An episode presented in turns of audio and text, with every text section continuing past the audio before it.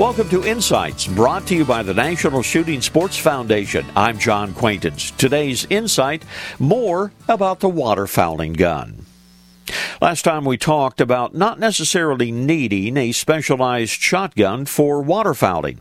I mentioned that I shoot a pump action that is designed for utility field work. It's chambered for two and three quarter inch shells only. It's choked modified. It's kind of plain vanilla, but it has always worked for me. In my case, need is not an issue. But what about want? Now, if you are really into duck and goose hunting, you will probably want your gear to match your passion, thus, a dedicated, specialized shotgun for the purpose or two. First thing you're going to want to consider is a gun with a synthetic stock, non glare finish, and perhaps a camouflage pattern if you wish.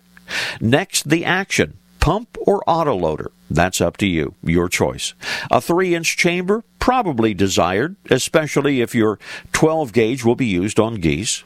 Some might even recommend a 3.5 inch chamber. Interchangeable chokes, I'd say absolutely go for those. Heavy rubber butt pad or recoil reducing system on an autoloader. And there you basically have it you're good to go with your waterfowling gun. This reminder visit the National Shooting Sports Foundation website at nssf.org. This is John Quaintance.